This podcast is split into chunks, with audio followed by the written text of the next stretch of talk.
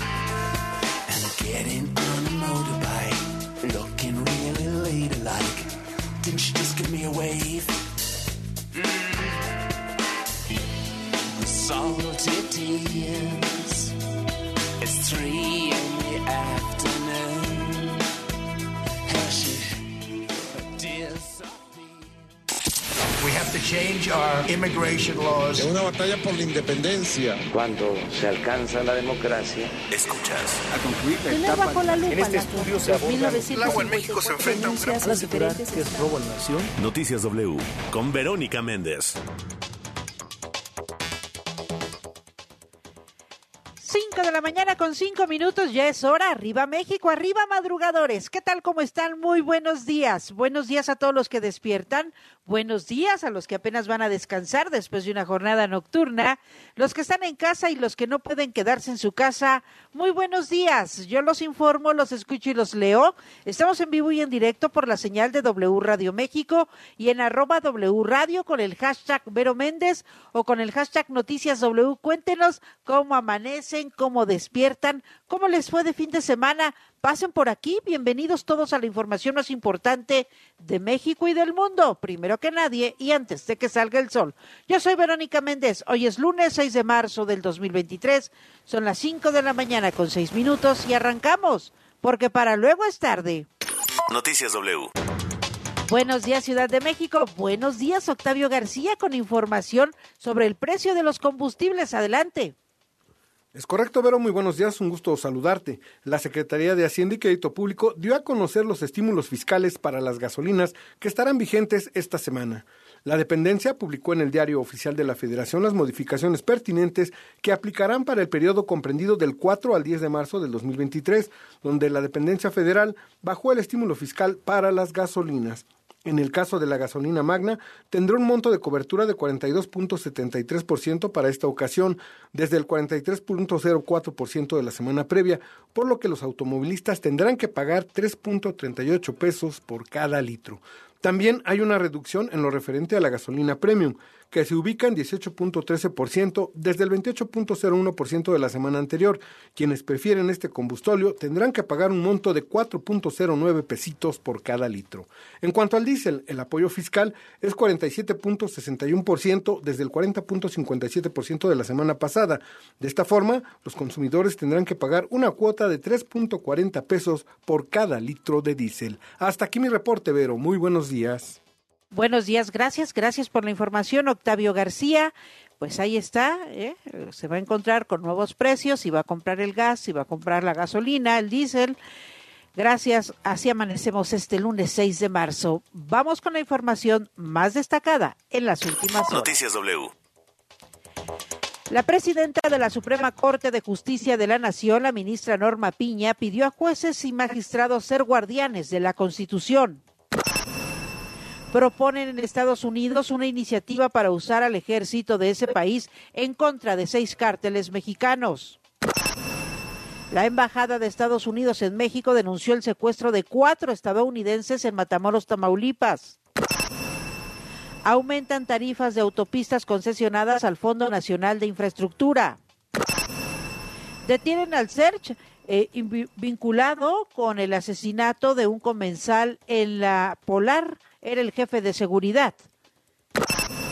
Y murió el periodista del Universal Carlos Acosta. Descanse en paz. El clima del meteorológico. Corriendito con los expertos al Servicio Meteorológico Nacional de la Comisión Nacional del Agua que nos depara el clima. Martín Telles, adelante, buenos días. Gracias, buenos días, de saludarte igual que todo tu auditorio. Y pues bueno, nuevamente un día mayormente soleado en la eh, gran parte del territorio nacional, solo el noroeste afectado por eh, una banda nubosa de, niveles altos por, ocasionada por la corriente en chorro, pero que solo estaría dejando algunas precipitaciones eh, aisladas para el estado de Baja California.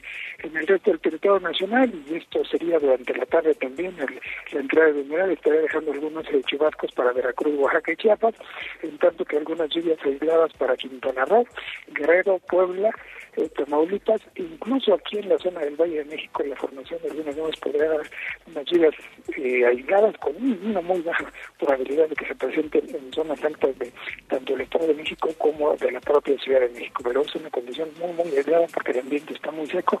El anticiclón de nivel medio que está cubriendo el territorio nacional hace unos días, pues esto, esto es lo que mantiene. Lo que sí tendremos bastante actividad eléctrica por esta misma condición, un ambiente seco con un poquito de empleo inmediato hacia la tarde, dará buena actividad eléctrica para zonas de San Luis Potosí, Guanajuato, Jalisco, Colima, Michoacán, Guerrero, Puebla, Oaxaca, Chiapas y aquí en el Valle de México. Pero en cuanto a temperaturas, eh, se mantienen con valores de entre 35 y 40 grados Celsius para el norte del territorio nacional principalmente y las costas del Pacífico eh, mexicano, algunos eh, valores eh, de 30 a 35 para zonas de Sonora, Sinaloa, Chihuahua, también, Coahuila, Durango y Zacatecas.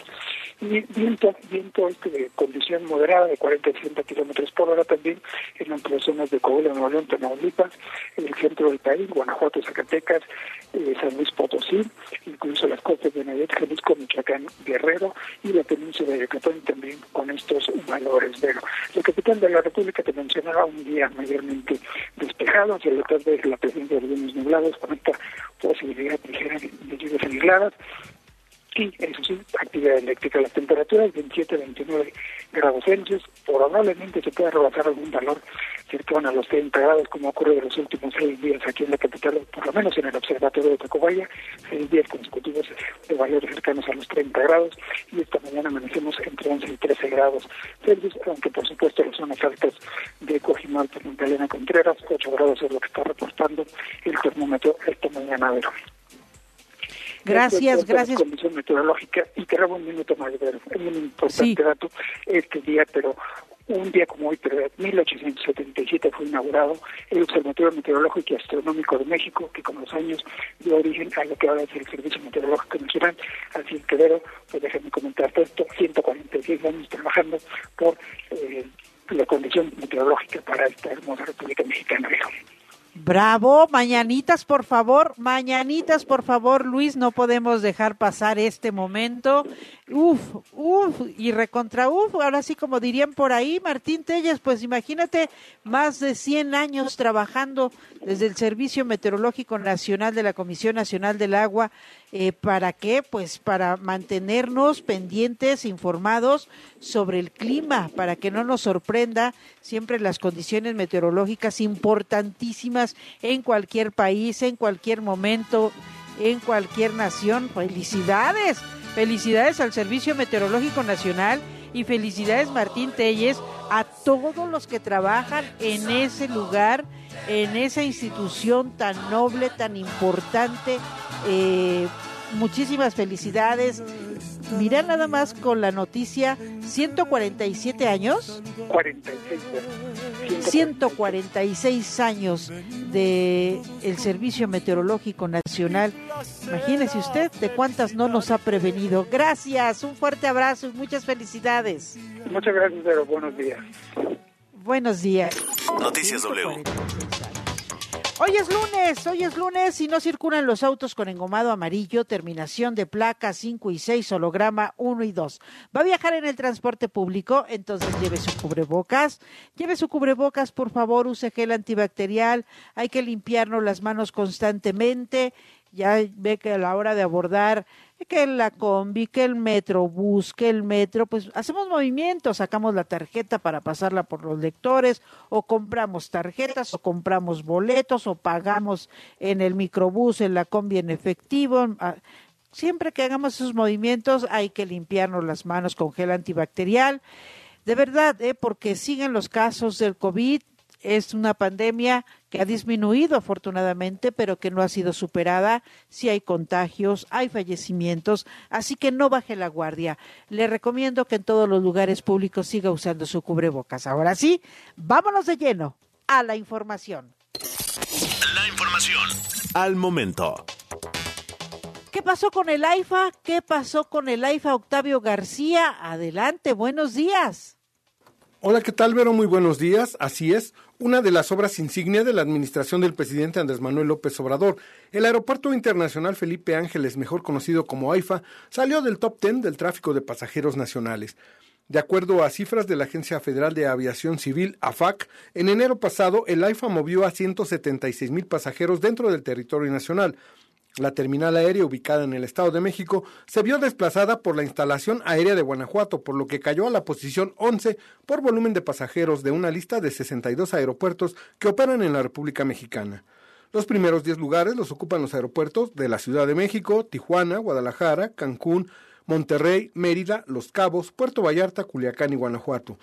Y es que en diciembre del 2022, Vero, el AIFA había logrado colarse por primera vez al top 10 de tráfico de pasajeros nacionales al transportar 200.000 viajeros en servicio regular dentro del territorio mexicano, su mejor mes desde su inauguración el pasado 21 de marzo. Hasta aquí mi reporte, Vero. Muy buenos días.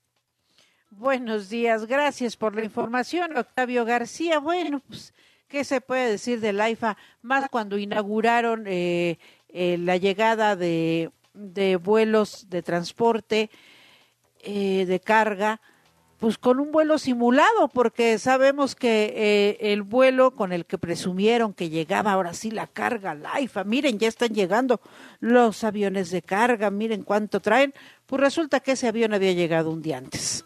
Ahora sí que, ¿a qué le hacemos? Octavio García, gracias por la información. Vamos a Michoacán, Yasmín Ferreira. Vero, ¿qué tal? Muy buenos días a ti y al auditorio para informarles que este pasado fin de semana el ex líder de los grupos de autodefensa en Buenavista, Tomatlán, Hipólito Mora, sufrió un ataque de presuntos hombres armados en la localidad de La Ruana, donde vive. Durante el ataque, Hipólito Mora resultó herido de un rozón de bala, nada de gravedad. Fue a través de sus redes sociales que denunció el atentado, de que también resultaron dos personas heridas más, uno de sus escoltas y una empleada de una refaccionaria. Ante lo ocurrido dio parte a las autoridades de seguridad, las cuales desplegaron un operativo en busca de los agresores, sin embargo nada se sabe de ellos. Este es el segundo ataque que sufre el líder de los ah, grupos de autodefensa. En noviembre pasado, también presuntos sicarios atacaron su domicilio. En esa ocasión salió ileso y fueron abatidos dos gatilleros. Don Hipólito cuenta con el protocolo de protección federal. Sin embargo, hace apenas unos días advertía que los ataques serán más frecuentes en su contra de parte de los grupos de la delincuencia organizada, pues sostiene que lo quieren matar. Tras el atentado, ni Mora Chávez ni las autoridades estatales han hecho algún pronunciamiento. El reporte que les comparto. Gracias por la información. Muchas gracias, Yasmín Ferreira. Nos vamos con Yadira Paredes a Veracruz. Adelante. Hola Vero, ¿cómo estás? Muy buen día para ti, para todo el auditorio. Efectivamente, la política veracruzana se viste nuevamente de luto, pues ayer alrededor de las 14 horas el exdiputado local por Movimiento Ciudadano Alexis Sánchez y su hijo de apenas siete años, pues fueron literalmente ejecutados en el municipio de Tezonapa, un municipio enclavado en la zona centro de la entidad veracruzana. Ellos eh, sufrieron una persecución por camionetas a donde iban hombres armados desconocidos que, bueno, pues los persiguieron por varias calles desde donde está muy cerca de la terminal de autobuses hasta donde finalmente pues los ultimaron. Ahí también viajaba su esposa que actualmente se debate entre la vida y la muerte en un hospital regional de Tezonapa. Eh, de acuerdo a lo que se pudo recabar de información, los hechos ocurrieron en este municipio que está en la zona centro del estado cuando hombres armados desconocidos dispararon contra el vehículo en que circulaba sobre la calle Juárez entre las avenidas Jiquilpan y 5 de Mayo de Tezonapa. Ellos fueron fueron, bueno, pues perseguidos varias cuadras. El exdiputado local y quien eh, se encontraba, se dio a conocer hace unos días en la nómina de la Secretaría de Servicios Legislativos del Congreso del Estado de Veracruz, perdió el control de la unidad, chocó contra unas motocicletas y posteriormente se terminó impactando contra un vehículo que estaba estacionado en esta calle. Esto lo aprovecharon los sicarios para bajarse de los vehículos y, bueno, disparar directamente sobre la, eh, la unidad del automóvil que transportaba a la familia de Alexis Sánchez. Ahí perdieron la vida de forma inmediata él y su hijo y su esposa fue trasladada todavía con vida al hospital regional para su atención médica.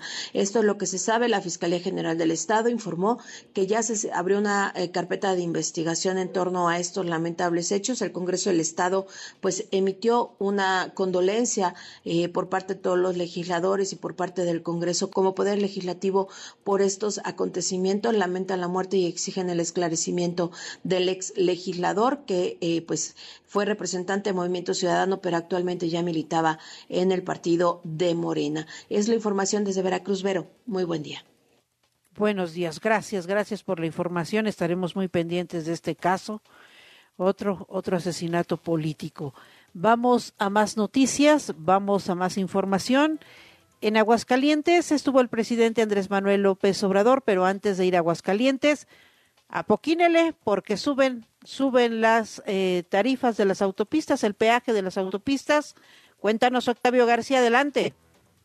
Es correcto, Vero. Un gusto saludarte. Muy buenos días. La Secretaría de Infraestructura, Comunicaciones y Transportes dio a conocer que a partir de este lunes 6 de marzo se aplicará el ajuste de 7.82% a las autopistas concesionadas al Fondo Nacional de Infraestructura, conocido como FONADIN. Luego de dos años en que dichas cifras no presentaran incremento alguno por parte de las autoridades y que el FONADIN solicitó un incremento de 15% conforme a la inflación de 2021 y 2022, el Gobierno de México mantendrá su política de apoyo al público usuario con una actualización parcial. Asimismo, se le instruyó al concesionario a llevar a cabo las acciones necesarias para garantizar que el estado físico de las autopistas tenga el nivel óptimo de servicio. Esperemos que así sea. Hasta aquí mi reporte, Vero. Muy buenos días. Esperemos que así sea. Gracias, gracias. Este aumento es parcial, eh, no es generalizado, pero de todas maneras, pues váyase preparando porque no vaya a ser que le toque a usted transitar o viajar por una autopista en la que sí sube el peaje a partir de hoy, lunes 6 de marzo. Nos vamos a Aguascalientes. Estuvo allá el presidente Andrés Manuel López Obrador y nuestra corresponsal Lucero Álvarez nos tiene los detalles. Adelante. Vero, muy buenos días. Al grito de fuera López y López al penal, Aguascalientes recibió al presidente Andrés Manuel López Obrador. Integrantes del movimiento Frena, vestidos con playeras de la selección nacional, encabezaron los reclamos contra el presidente desde el exterior del Instituto Tecnológico, donde se llevaban a cabo las reuniones. Durante horas y bajo el sol abrasador de mediodía, manifestantes permanecieron en las inmediaciones del plantel educativo, reclamando en voz alta la presencia de un dictador y destructor de la nación. En una fugaz visita que no duró más de dos horas, el presidente Andrés Manuel López Obrador se reunió a puerta cerrada con funcionarios federales y servidores de la nación para evaluar algunos programas de su gobierno. Asimismo, recibió a la gobernadora panista Teresa Jiménez para escuchar las inquietudes y peticiones presupuestales para minutos más tarde regresar a la Ciudad de México. Cabe mencionar que Aguascalientes ubica entre los cinco estados del país con menor aprobación al presidente, con apenas el 41.8%. Hasta aquí mi reporte. Muy buenos días. Buenos días. Gracias, gracias por la información. Eh, en Aguascalientes, el presidente Andrés Manuel López Obrador.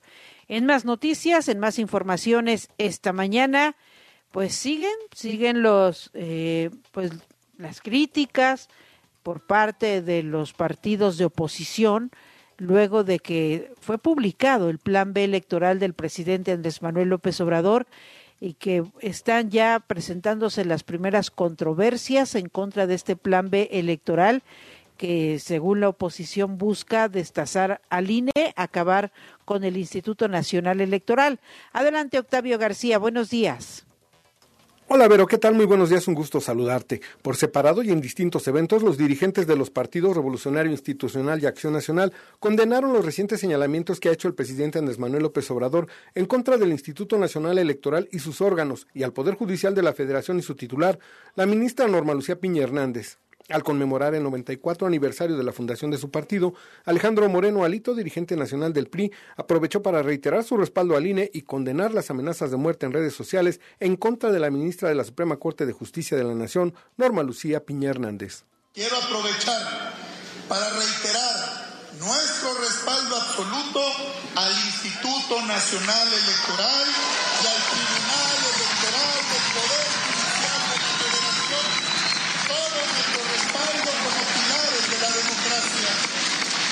La solidaridad del turismo nacional con la ministra presidenta Norma Piña. Ante la campaña de odio, difamación y injurias se ha desatado desde el poder. Por su parte, el líder nacional del PAN, Marco Cortés Mendoza, también lamentó y condenó la reciente amenaza hecha a través de redes sociales en contra de la ministra presidenta de la Corte, Norma Lucía Piña Hernández, pero fue más allá al responsabilizar de esto al presidente Andrés Manuel López Obrador. Que yo lamento profundamente cómo desde el poder, desde Palacio Nacional, se atenta contra otros poderes contra las instituciones, contra los contrapesos, contra los mexicanos que pensamos distinto. Quien es responsable de todo este tipo de amenazas es el gobierno federal, es López Obrador.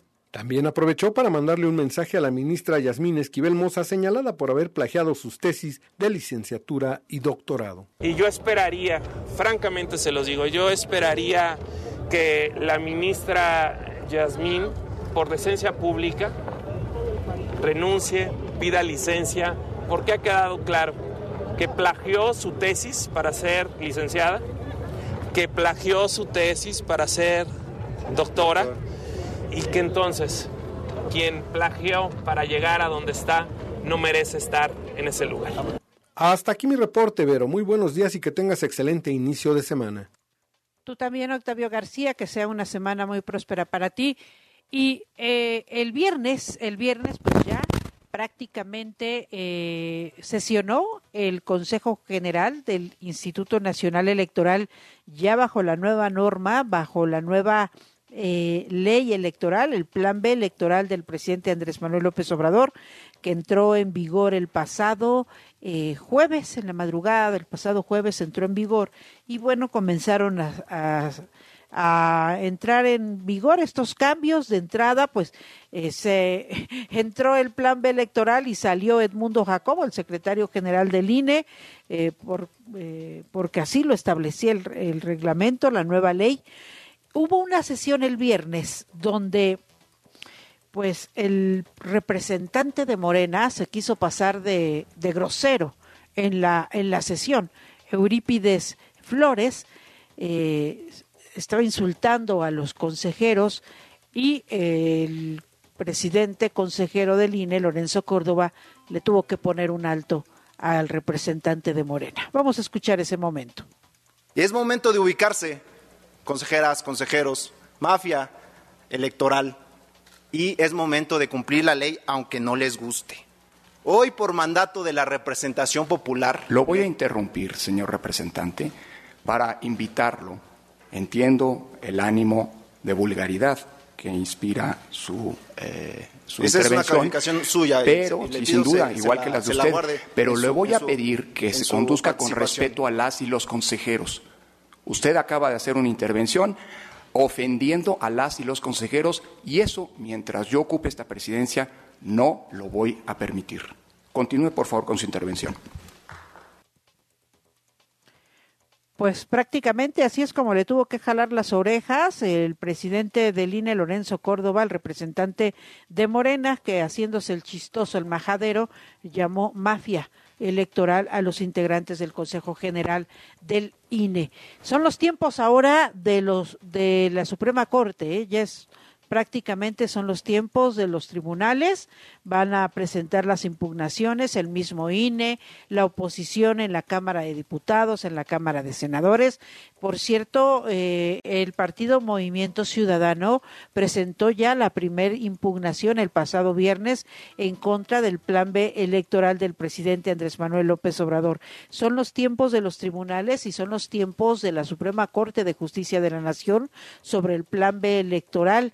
Y por cierto, la presidenta del INE, de, no es cierto, de la Suprema Corte de Justicia de la Nación, eh, la ministra Norma Piña, llamó a los jueces, a los magistrados, a actuar con independencia y sin cobardía la presidenta de la Suprema Corte de Justicia de la Nación y del Consejo de la Judicatura Federal, Norma Piña, le pidió a los jueces del país que actúen de manera independiente y responsable. Durante una reunión con juzgadores en el edificio sede del Palacio de Justicia en San Lázaro, la presidenta de la Judicatura le recordó a los responsables de este poder la importancia de actuar de esta manera. A través de un comunicado, el Consejo de la Judicatura dio a conocer que la ministra Piña Hernández le dijo a los jueces y magistrados que en su actuar debe ser independiente y responsable, debe radicar la dignidad del Poder Judicial de la Federación. Asimismo, la ministra reconoció que son tiempos difíciles en diferentes partes del mundo, aunque sostuvo que si actuamos con responsabilidad, con prudencia de juzgadores, sin que confundan eh, con cobardía, todos saldremos adelante. Durante su visita, la ministra sostuvo que los juzgadores del país deben ser guardianes de la Constitución. Esa es nuestra fuerza esa es nuestra dignidad y al mismo tiempo es nuestra responsabilidad, sentenció la presidenta del Poder Judicial. Eh, por otro lado, les dijo eh, a los jueces y magistrados presentes que tienen una responsabilidad doble, tanto en el ámbito personal como eh, con el país. Parte de lo que ocurrió ayer en esta visita que la presidenta de la Suprema Corte de Justicia de la Nación Norma Piña realizó al Poder Judicial de la Federación en, la sede que tiene aquí en San Lázaro. Estuvo visitando a los jueces y a los magistrados y les llamó y les convocó a actuar con responsabilidad y sin cobardía, con independencia y también con prudencia. Vamos a más información en esta mañana, 6 de marzo. Hay más información eh, sobre el tema de los migrantes en Canadá. Gabriel Ramírez, adelante con la información. Verónica Méndez, muy buenos días. En Canadá, una investigación denominada Proyecto Norte descubrió que al menos 64 mexicanos fueron engañados con la promesa de un trabajo, pero terminaron viviendo en condiciones deplorables, transportados en vehículos en mal estado, maltratados, abusados y explotados en granjas, fábricas y almacenes en el área metropolitana de Toronto. Las víctimas vivían en la miseria y se veían obligadas a trabajar muchas horas por poco dinero, mientras que sus explotadores cosechaban los beneficios de su trabajo y vivían en el lujo. W Radio tuvo acceso al testimonio de uno de los afectados, quien reveló que fue enganchado por un licenciado de nombre Luis Alberto Galván en Veracruz. Él cobra la cantidad de 25 mil pesos. Eh, una vez que uno llega aquí a, a Toronto, pues la realidad, la realidad es otra. pues a mí me dieron un dos, me pusieron dos colchones individuales y me tocó dormir con tres personas. Yo me levantaba a las dos y media de la mañana y teníamos que estar a las siete en el trabajo y eso era del diario. Eh, nunca recibí un pago porque pues no, no me quisieron pagar.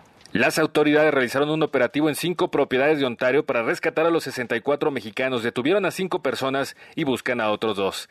Este es el reporte. Gracias, gracias por la información. Y hablando de temas internacionales, vaya polémica la que generó el fin de semana el artículo que escribió William Barr, quien es el exfiscal general de Estados Unidos, eh, bajo la presidencia de Donald Trump. Escribió un artículo en el Wall Street Journal donde eh, en su artículo el exfiscal de Estados Unidos dice claramente, o él eh, eh, considera que hoy, hoy por hoy, quien permite el tráfico de drogas, quien permite facilitar el movimiento de los cárteles en México, es el propio presidente Andrés Manuel López Obrador. En realidad, AMLO no está dispuesto, dice, a tomar medidas que desafíen seriamente a los cárteles. Los protege invocando eh, constantemente la soberanía de México para impedir que Estados Unidos tome medidas efectivas. Es parte de este escrito del exfiscal Barr eh, en el Wall Street Journal, en este diario muy influyente, donde dice que, bueno, pues los cárteles eh, tienen a su facilitador principal, que es el presidente Andrés Manuel López Obrador. En las redes sociales siempre hay mucho de qué hablar, siempre hay mucho que comentar, pero ¿quién es quién en las tendencias? Buenos días, Luis Ávila. Tendencias en redes. Mi querida Vero Méndez, me da muchísimo gusto saludarte iniciando la semana y de qué se trata en las redes Mucha información, ¿verdad, Luis? Sí. Mucha cosa, mucho Sí, tema. sí, muchísimas cosas que han sucedido. Muchísimas. Oye, estaba escuchando hace rato esta discusión entre Lorenzo Córdoba y Eurípides, eh, que ya, ya olvidé el, el apellido, pero... eh, Flores, Flores, Eurípides Eurípides Flores. Flores. Eh, que fue eh, eh, varias veces reproducida en redes sociales el fin de semana, eh, el viernes incluso. Y bueno, pues eh, dimos cuenta ahí de, eh, pues qué fácil es de repente proferir insultos, ¿no? Eh, descalificar de alguna manera, eh, pues, ah, ¿cómo decirlo? El el otro día comentaba en redes sociales con otra persona que era muy sencillo y que era muy barato ya insultar a cualquiera, ¿no? Que ya nadie tenía este filtro de decir, bueno, pues voy a insultar y pues, me detengo tantito, ¿no? Eh, sin Pues embargo, nos chutamos, eh, nos chutamos este el festival de insultos de de la eh, aprobación del Plan B en el Senado de la República, las morenistas, verdad. ¿eh? Que, que- Es que verdad. no sé qué, no sé qué Eh, tanto, que eres una tal por cual. Ya, y- sí, sí, ya sí. te estás, eh, te sientes del equipo ganador y entonces ya con eso te sientes con la autoridad para ofender, insultar, eh, expresar sin Pero, pero ni ofensas, siquiera por ser ganador. Vaya, es, es Eh, muy sencillo, es muy sencillo de repente eh, pretender eh, confundir decir la verdad con insultar o o sea de- vaya no no tiene sentido no porque hay mucha gente que sí que sí lo hace y que lo, lo he visto lo he leído. Incluso me ha tocado a mí en las redes sociales de repente que te insulten nada más porque sí no y esto sucede día con día en la calle cuando estás manejando eh, cuando te equivocas de camino cuando cuando vas en cualquier lado de repente a cualquiera se le sale un insulto nada más porque sí.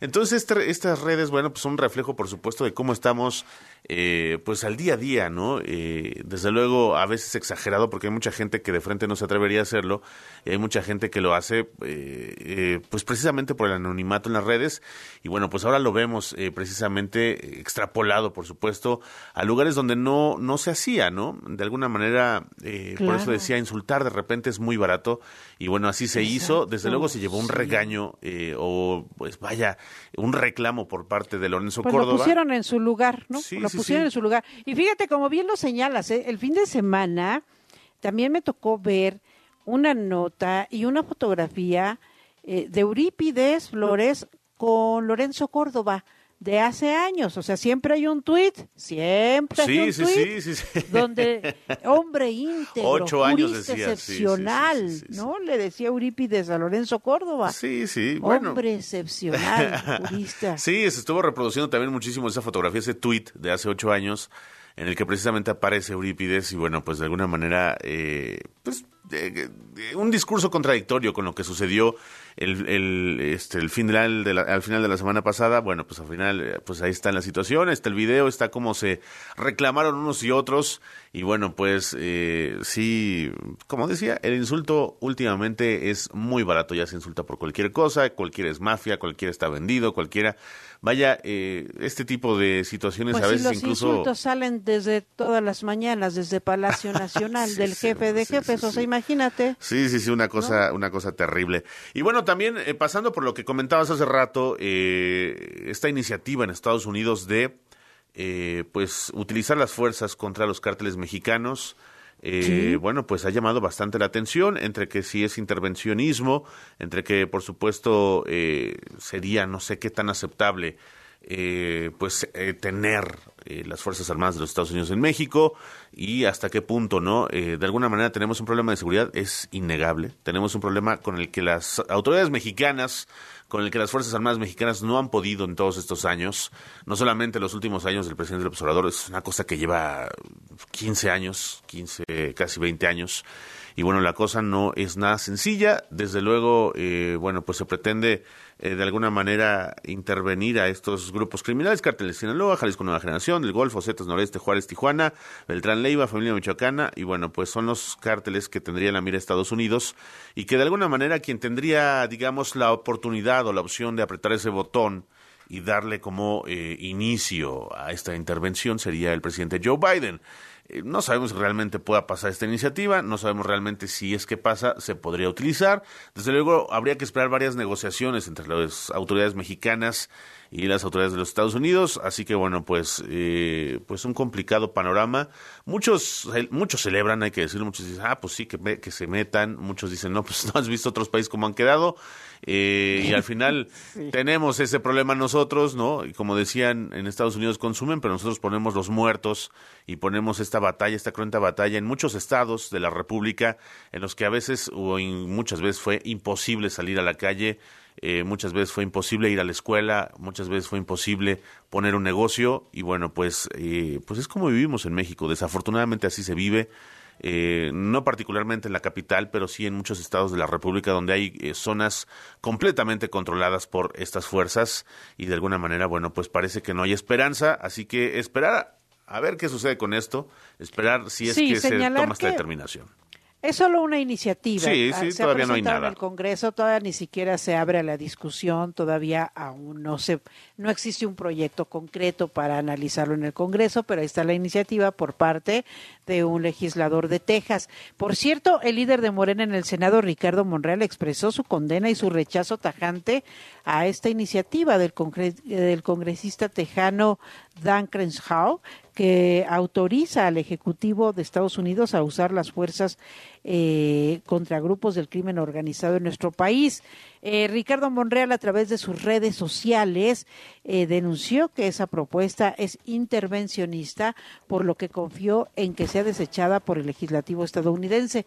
Y, y ya hablaba, ya también el fin de semana, este escrito del exfiscal de, de Donald Trump, que dice, ah, no, pues aquí quien le da eh, paso libre, aquí quien le da eh, facilidad al cártel, a los cárteles en México, pues es el propio presidente López Obrador. Sí, sí, sí, fue sí, muy qué polémico, fuerte, ¿eh? sí, este, sí, sí. este escrito, esta publicación del exfiscal de, de Donald Trump. Sí, por supuesto, y, y, abona, por supuesto, al tema. Y de alguna manera, bueno, pues tenemos, eh, digamos, esa situación, eh, como bien dices, una iniciativa nada más. O sea, es importante dejarlo en claro, solo es una iniciativa. Sin embargo, bueno, pues levantó a todos de pestañas. Ay, como que ahora sí ya vienen eh, los Estados Unidos para, pues, para írsenos encima, ¿no? Así que bueno, eh, bien decías, le echaron la culpa ahí al presidente López Obrador y bueno, pues entre que sí, entre que no, esta situación entre que genera rechazo, por supuesto, en políticos mexicanos y que entre mucha gente también, hay que decirlo, mucha gente dice, no, no pues la verdad es que no, no nos gustaría que interviniera el, ejército de Estados Unidos y eh, bueno, pues de alguna manera ahí está la propuesta, como bien dices, solo es propuesta, solo es propuesta. Y, y bien polémico eh, eh, el, la publicación de Barr, porque mira, di, dijo que los cárteles mexicanos han florecido porque las administraciones mexicanas no han estado dispuestas a enfrentarse a ellos. La excepción fue el presidente Felipe Calderón del 2006 al 2012 que quería ir eh, por todos esos cárteles, quería ir por todas contra los cárteles, pero las eh, prioridades estadounidenses estaban en otra parte en ese momento. Sí. Es parte de lo que escribió el fiscal y luego dice, hoy el principal fa facilitador de los cárteles es el presidente López Obrador. Híjole, ¿cómo le va a caer a López Obrador? Ya estaremos muy atentos. En al rato, al rato este se va a aventar. Imagínate que sí, le digan, sí, sí, ¿qué cree que el único que sí eh, quiso ir contra los cárteles fue Felipe Calderón? Pero ¿cómo? Si su secretario de seguridad ha sido este ha sido enjuiciado y está a punto de ser condenado. No, Sí, hombre, sí, no, sí. espérate, espérate. Que además también, o sea, hay, hay que recordar cómo nos fue en esos años, ¿no? Por eso decía, hubo momentos en ciertos estados, en ciertas ciudades en donde eh, Sí, pues no se claro. podía salir, no se podía vivir, mucha gente abandonó sus lugares de origen, mucha gente se mudó hay otros estados que recibieron todas esas personas porque eh, definitivamente era imposible sobrevivir en estas ciudades entre, eh, pues, en guerra La completamente violencia, entre claro. el ejército mexicano y los cárteles de la droga. Hoy, pues, hay una una estrategia o no hay estrategia de seguridad como muchos expertos dicen y también la estamos sufriendo. Así que bueno, pues solo esta iniciativa que causó un montón de polémica y a ver cómo sigue después, mi querida. Pero hasta aquí las tendencias.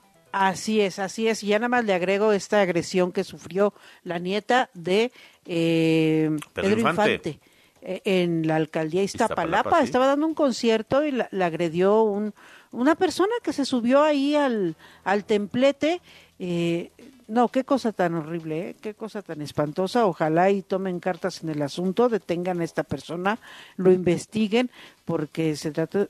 eh, Cualquier agresión es horrible, pero Así es. lo que le hizo fue tremendo, ¿eh? fue Así es. terrible. Gracias, Luis. Vamos a una pausa muy breve y regresamos con la mirada global. W. Escuchas W Radio. Do. W. W Radio. Si es radio, es W. Escuchas W Radio. Una estación de Radiopolis.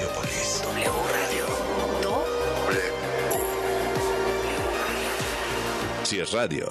Es W.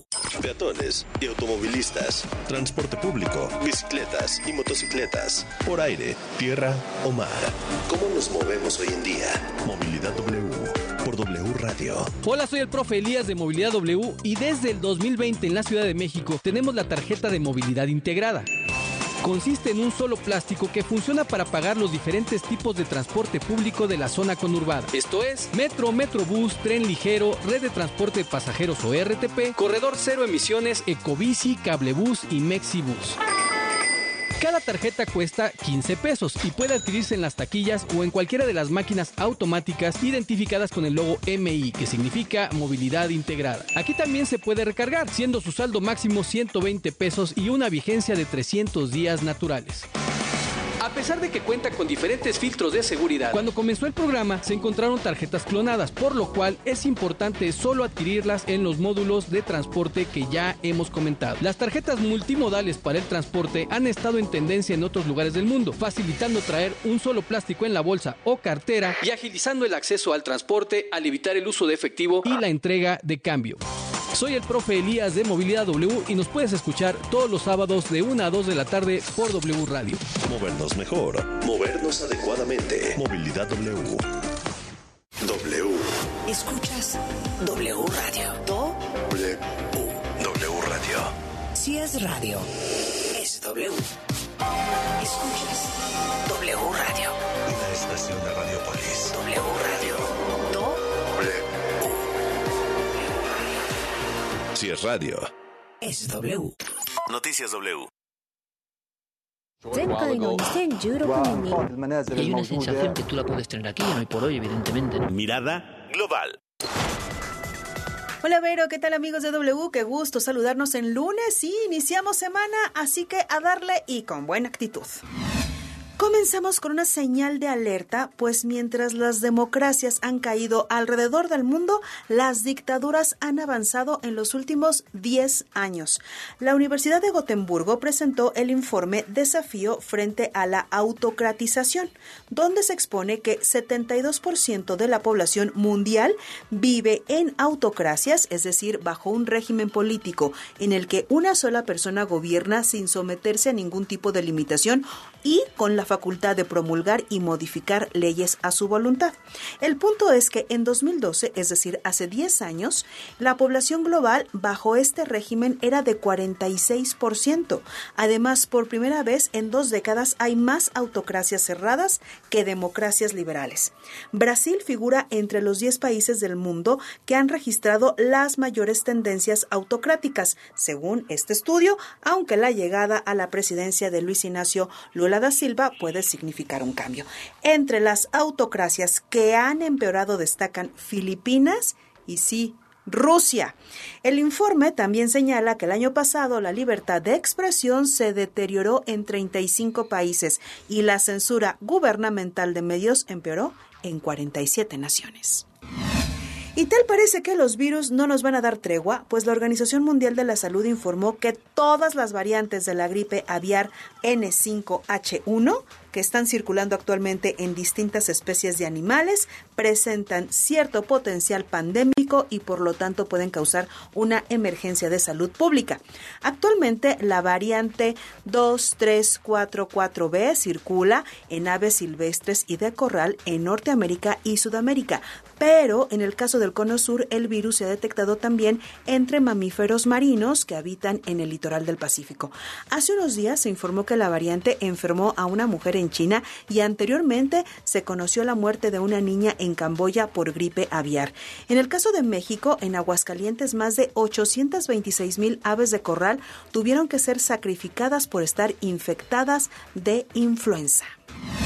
Y para cerrar con temas candentes, Argentina está por despedir el verano en medio de una abrasadora ola de calor que elevó la temperatura a niveles récord para marzo y derivó en grandes inconvenientes como cortes de electricidad o una reducción de la cosecha. Algunos pueblos y ciudades registraron temperaturas de 40 grados y en el caso de Buenos Aires, la capital alcanzó 38 grados Celsius, superando la marca previa establecida en 1952. Argentina se ha visto golpeada por una sequía desde el año pasado que ha perjudicado sus cultivos clave de soya, maíz y trigo, pues las altas temperaturas y las olas de calor han exacerbado el impacto sobre los cultivos. Y hasta aquí por hoy. Gracias, buen inicio de semana. Noticias W. Gracias, gracias también a Clau. Dice, estoy de acuerdo con lo que dice el exfiscal de Estados Unidos, Poncho, qué bella luna. Dice, Vero, así amanecemos en la perla tapatía, gracias. También anda por acá Joshua. Ya es verdad, Vero, sí subieron el peaje acá en el circuito exterior mexiquense. También el gato ortográfico anda por acá muy temprano. Gracias también a Manolo. Se quedan en así las cosas y los esperamos mañana a las 5, porque para luego es tarde. W. W Radio. Do. W. W Radio. Si es radio, es W. Escuchas W Radio. Una estación de Radiopolis. W Radio. Do. Si es radio.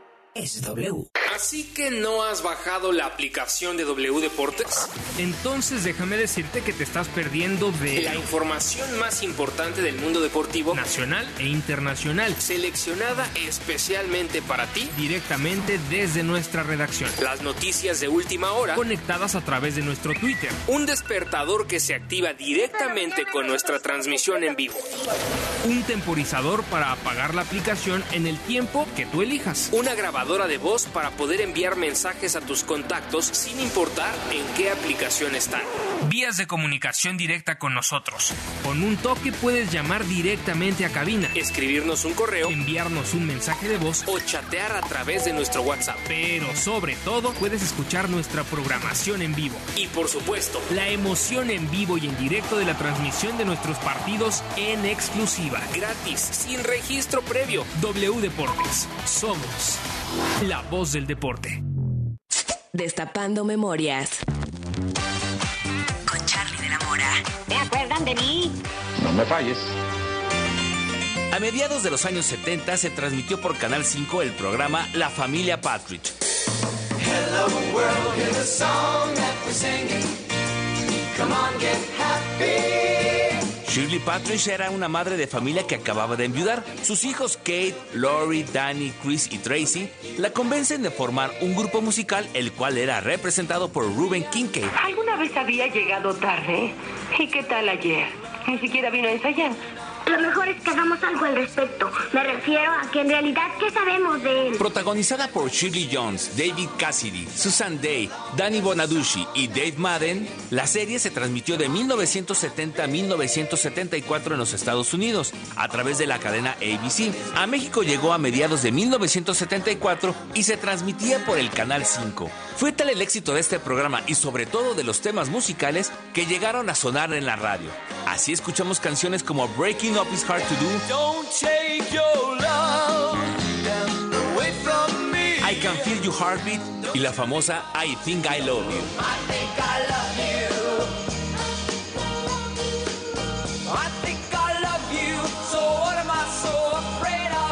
¿Tú de qué te acuerdas? Yo soy 2XL. Hashtag Destapando Memorias. Recuérdame. Si es radio, es W. Dinero y economía. Economía. En pocas palabras, Finanzas W.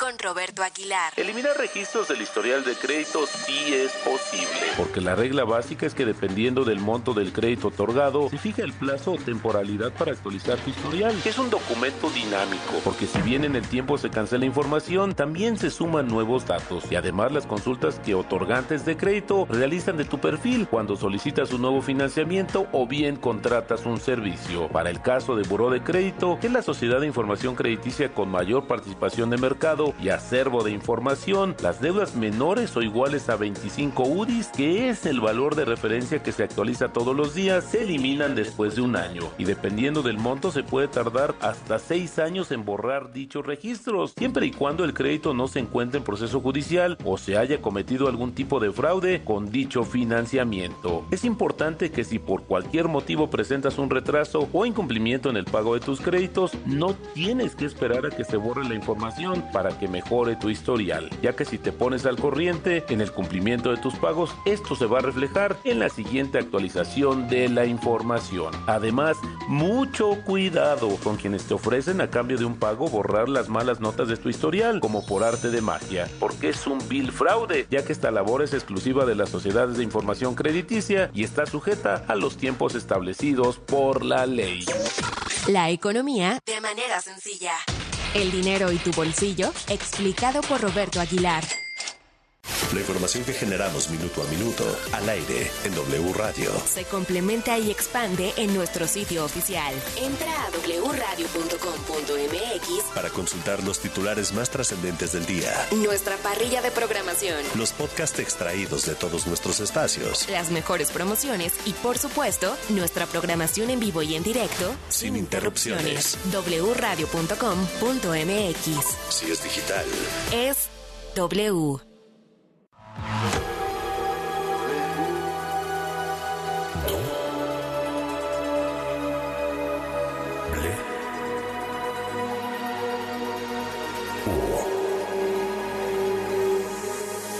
W Radio 96.9. Lalpan 3000, Colonia Espartaco, Coyoacán. Ciudad de México.